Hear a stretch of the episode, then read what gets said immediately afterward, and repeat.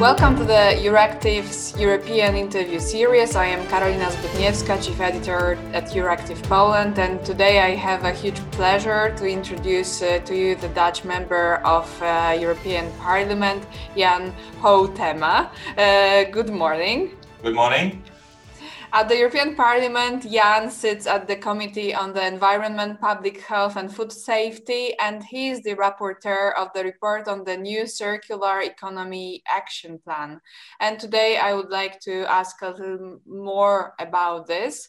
But uh, to start with a more general overview, I would like to to say the following. So, the potential annual energy savings that uh, could be achieved from recycling from all global plastic waste is equivalent to 3.5 billion barrels of oil per year. How does the EU plan to improve the role of energy e efficiency and thus reduce both the material and carbon footprint of products? So, very general overview, if you could give us. Okay, yeah, that's uh, that's very general. Um, I think indeed um, we are very much in a, in a linear model. How we uh, produce and produce, use, and then uh, it's going to waste. So for us in our report, it was very much indeed in lowering the use of resources. So for example, if you talk about plastics, it's mainly about uh, uh, oil and to, to reduce the, the, the oil. You can do that on very much different ways, of course, to prevent more use of, in this case, uh, oil. So uh, one thing that we are saying that's really much the, the, the, waste hierarchy. So we have to prevent, first of all, that products are going to waste uh, as soon as possible. So that you are uh, trying to find a way that you can have longer durability uh, of the products, or that products can be shared among each other, so that you have more much that you have more such thing like a lease uh, economy and that we don't own the products that, but that we lease the products. Um, and then of course yeah if if something is broken and uh, then maybe uh, it can be repaired in a, in, a simple way or if it's more complicated uh, we should give also the information uh, to the ones that are repair products. So much more transparency and information giving and giving also the consumers a right to repair eh, that they have a, a, a, longer guarantee period, for example, warranty periods, and it's easier to repair. Only after then, we are thinking about recycling. And then we're thinking about recycling, first of all, if maybe the components can be recycled before dismantling the components into individual parts and then recycle them. Maybe some components are still working or very good and that you can recycle them. And then in the end, of course, we are coming to uh, uh, the real uh, recycling. First of all, it's indeed, there are two, two main obstacles why it's not recycled. That's price and it's the availability of uh, um, valuable and safe and quality, qualitative uh, uh, products. So when we think of plastics, automatically we think of plastic waste, not so much of packaging, of protection, hygiene, conquering the food waste that you mentioned in our, your report, not so much of protection. Despite all these positives, plastics account for 80-85% of the waste found in the European Union's marine environment. Single-use plastic items account for half of this. What's the response concretely on that of the European Union, its member states, it, its businesses, and what should it be to become more effective? Okay, so there's a lot of questions in, in one. I think if you peel it off, of course, that we should prevent um, plastics uh, coming into, into nature, into our environment. So, for example, collection and separation is a very key uh, issue there. And we are mentioning that also in our report that we should have a more harmonization in, in doing so. Second, we are looking as well in the design of, of products in such a way that it can be recycled in an easier way.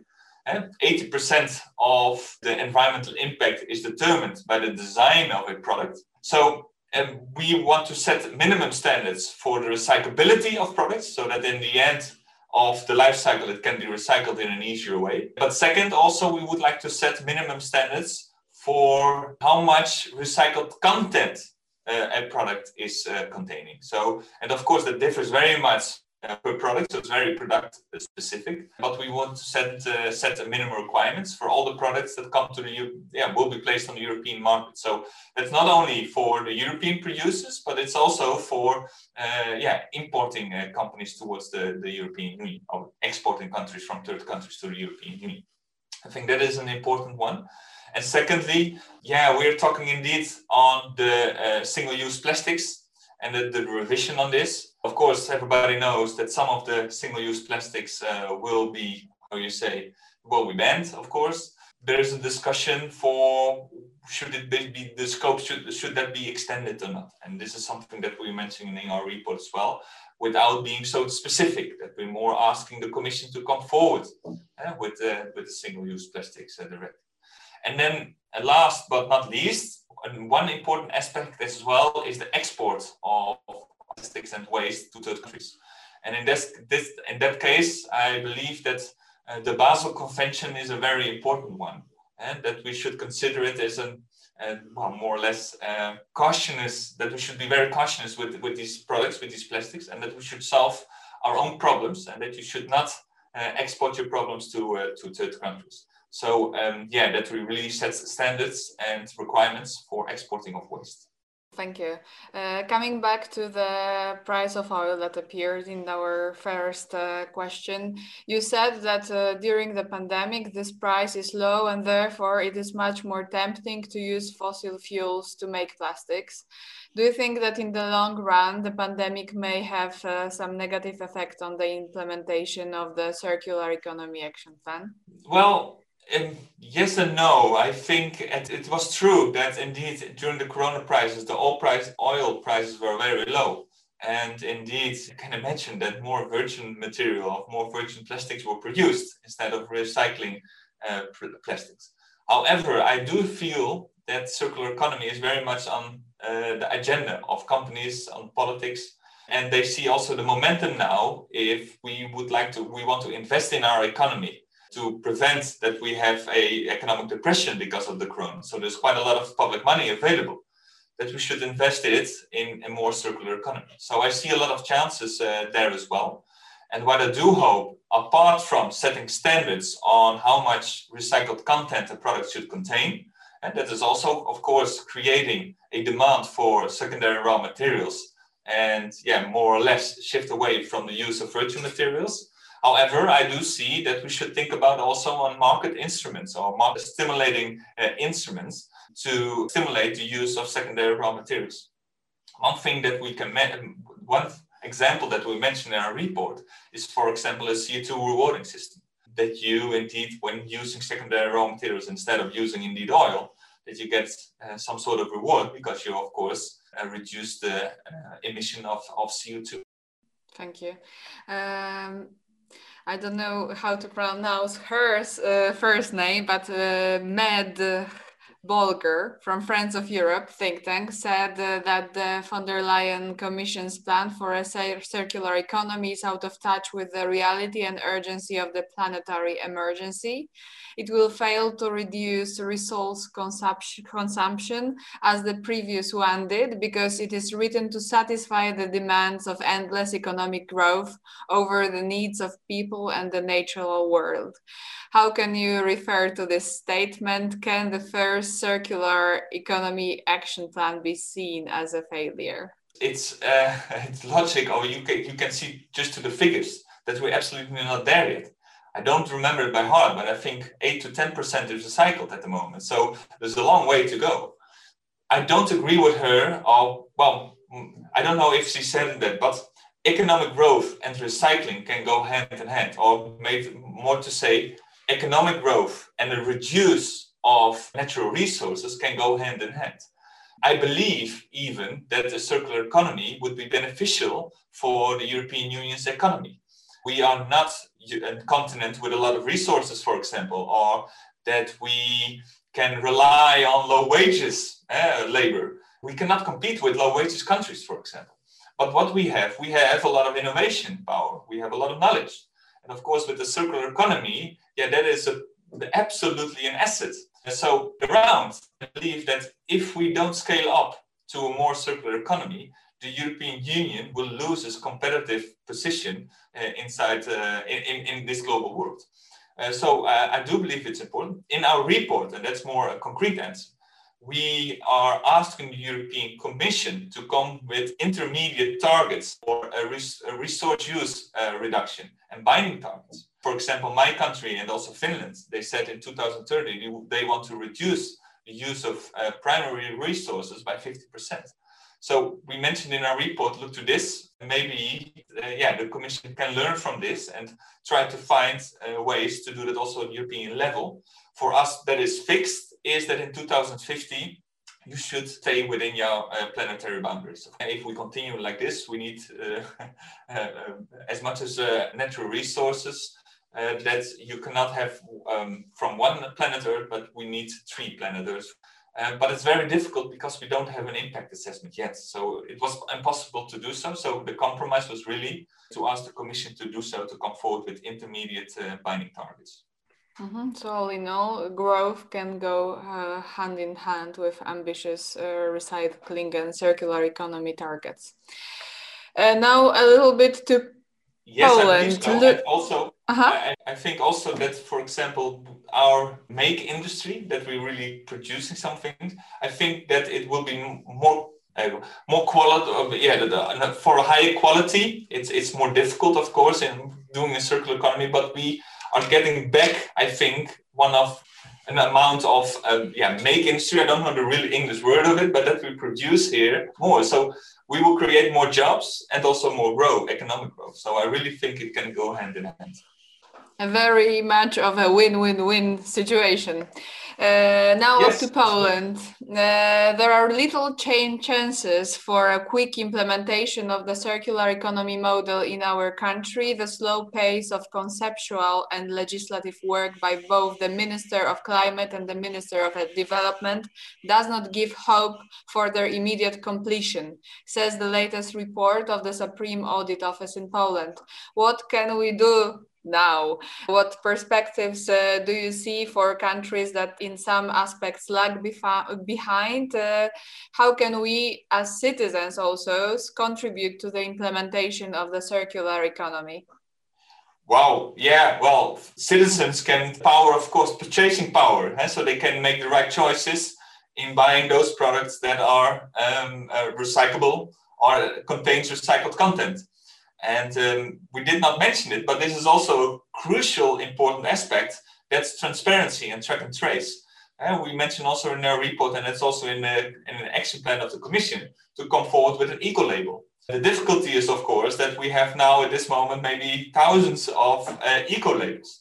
Uh, so we should have really one label that is uh, guaranteed by uh, the European Union, saying this is right, and this is quite complex because there are different layers within uh, yeah the whole supply chain. If you could can uh, consider it recyclable or a second uh, of contains secondary raw materials, and also you have to think about maybe the social circumstances of, of workers. So there are quite a lot of layers in what way it is indeed sustainable and circular. So it all has to do with the good and the right indicators to measure whether it's uh, circular or not. This is a huge task, but I believe and that it can be done and it should be done and that it's clear also to the consumers uh, whether it's uh, circular or not, the product is circular or not. Uh, we may talk about the EU as one of the global leaders in tackling the issue of plastics, also thanks to your report, probably. However, it is an undoubtedly global problem that crosses the European borders and reaches even the most deserted parts of the world, as uh, Antarctica, for example. Could you tell us a bit more on the international uh, plans of set, setting alliances on circular economy, especially such cooperation might seem uh, effective when you think of global standards of materials, products, design, recycling that you envision in your new circular economy action plan report. No, of course, and we mentioned it also, also in our report, and I said it all, several times. It, this is a global problem, of course, and we, as the European Union, we don't live on an island, um, so we have to deal with this. But I do believe that the European market, it's still one of the biggest, or not maybe even the biggest market of the of, of the world. It can be a tremendous stimulus for companies all around the world to scale up their circular perspective. As long as they want to export to the European market, they have to fulfill certain standards. And the whole supply chain for many products is very, very international, but all the different stakeholders in the supply chain should follow this, of course. Otherwise, it's not circular. So that is one aspect. Uh, I think the European Union can create a, very much a pull to the world. What we see also on other uh, standards, for example, for example, animal welfare, chemicals, things like this. Uh, we, we lift that up as the European Union. Second, of course, we have to come forward yeah, to discuss this also uh, with, within free trade agreements or maybe in conventions like the Basel Convention or maybe we should indeed have a Paris agreement on on, on the plastic soup. I think that would be very important. So that's more on, on the, the, the political side. And then last, eh, we, we talked about this as well, that we as European Union absolutely not should export our uh, plastic problem to third countries. We are a huge consumer, of course, of plastics, and we should solve our problems uh, ourselves. Um, and even maybe uh, import some of uh, secondary materials that we can use again as a, as a resource. In the new Circular Economy Action Plan report that we are discussing, uh, among other solutions, you urge the Commission by the way, urge the Commission to do a lot, but also to introduce new mandatory regulatory measures that will limit the release of all microplastics at source, replacing single-use products with reusable products where reusable and or durable alternatives exist. Which measures do you think will be especially hard to pass on to the binding EU level and which will pose a major challenge to national producers? Oof, and that is very difficult for, for me to say, to, to be very honest. And uh, I believe this is a tool or an instrument that we really should do, like we mentioned in our report. But it's all the time very product specific, of course it's also that we're not setting our targets ourselves. It should be done by, by the experts, uh, for example, uh, within the commission, but also the experts of all the different stakeholders. But that's something should be done. I think everybody agrees. And especially also the European Parliament gives a strong mandate uh, to do this. All the political parties uh, were in favor of this. From the 705 members of the European Parliament, only 25 voted against. But this is the, the whole thing, of course, with all the points that we are mentioning. For the coming two years, it is very, uh, it, it will be very interesting and yeah, uh, important to, to know, to understand that there is no legislation yet. In the coming two years, we urge the Commission to come forward with all those kind of proposals, and there are a lot. So we are mentioning only the seven sectors for circular economy, which in which indeed plastics is one of them. But uh, there will be a lot of yeah, there's a lot of different legislation already in place now, and yeah, there will be uh, revisions and new ones will be proposed as well. So at that moment, when the Commission come forward with that proposal, and even before, it is very important for the stakeholders and companies to uh, inform and give their position, and to see how we together uh, can come forward with a good solution. Because indeed, you're right, eh? there will be some problems, and I am absolutely sure if there is no support from the end users, so from businesses uh, and also indeed the consumers, we will not succeed. So we need everybody. We need the support uh, in the field uh, to really uh, scale up circular economy. Uh, so finally, what are the next steps as regards your work on the new circular economy action plan? So yeah, I hope that I will remain one of the key negotiators on the, on the circular economy. That's of course my colleagues are deciding on this, but I believe that well, we showed that we can could uh, that we come forward with a good report.